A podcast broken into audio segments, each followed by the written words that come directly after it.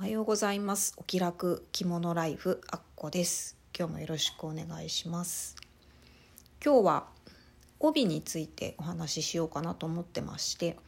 タイトルが使いやすいと思う帯についてということになっております。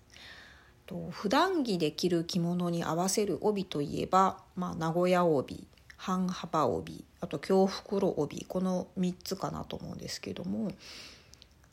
最初着付けを習った時には名古屋帯を使ったあのお太鼓の結び方っていうのを習ったんですね。なので最初の頃はあの買っていたのも名古屋帯ばっかりでしたしいつもお太鼓を背負ってました。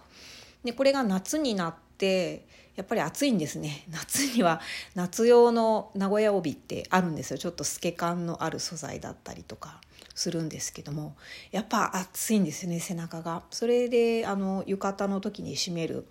半幅帯っていうのがいいなって思うようになってなので最近は半幅が結構多いですかね。で京袋帯っていうのはちょっと正直あんまよく分かってなかったのもあったのでしばらくちょっと存在すら忘れてたんですけれども、まあ、ある時締めてみたら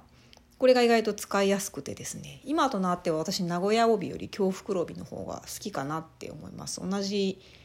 まあ例えば同じお値段で両方あったら京袋帯の方を買うかなっていう感じですかね。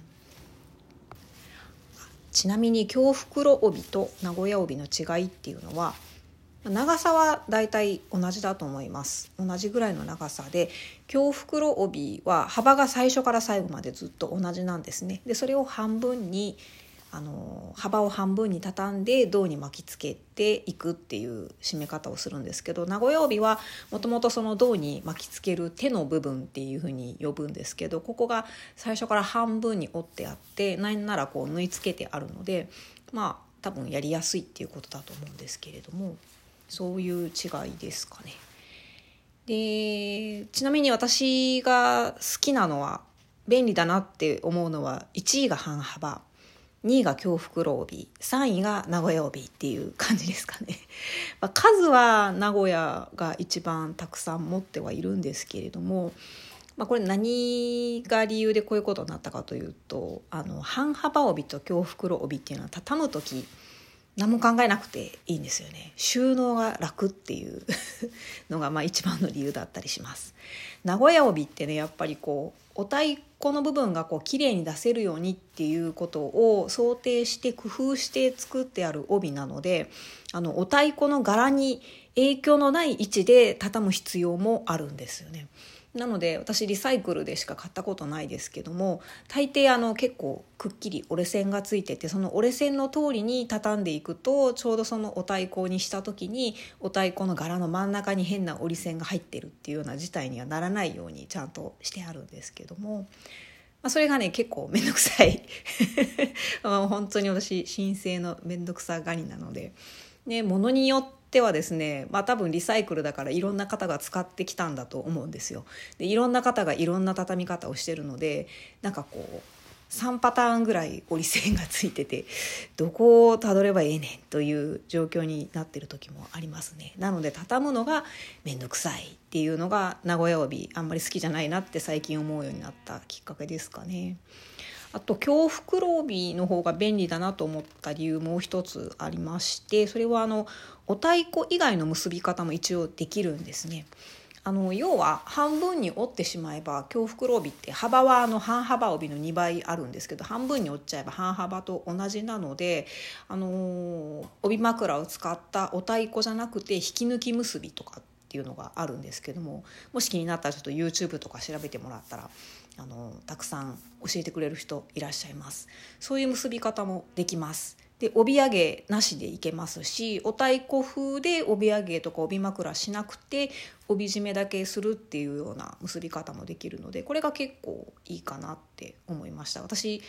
あの帯揚げ苦手なんですよね。結ぶのがちょっと面倒くさいっていうのもあるしやっぱり色合わせるのも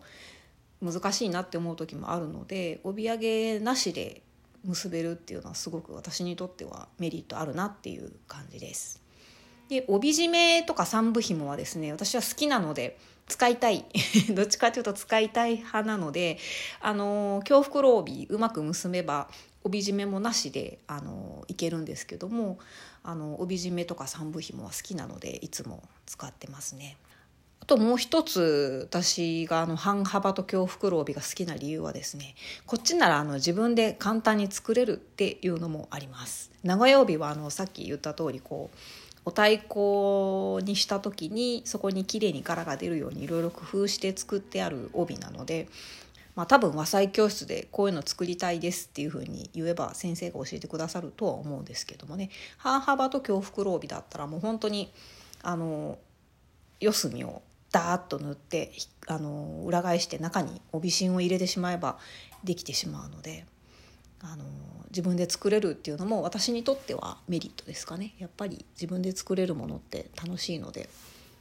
市販のものもいいんですけどもあの自分で好きな布を買ってきてリバーシブルにしたりとかあと最近はあの着物ってね好きです好きですってあちこちで言いまくってってると結構もらえたりするんですよね。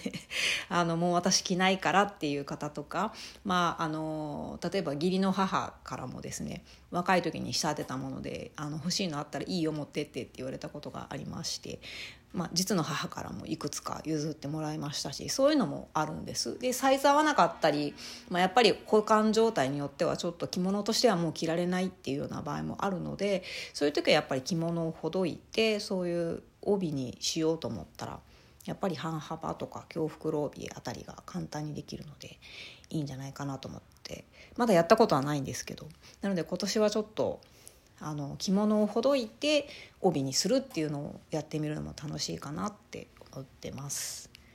今日はこんな感じです。聞いていただいてありがとうございました。あっこでした。さようなら。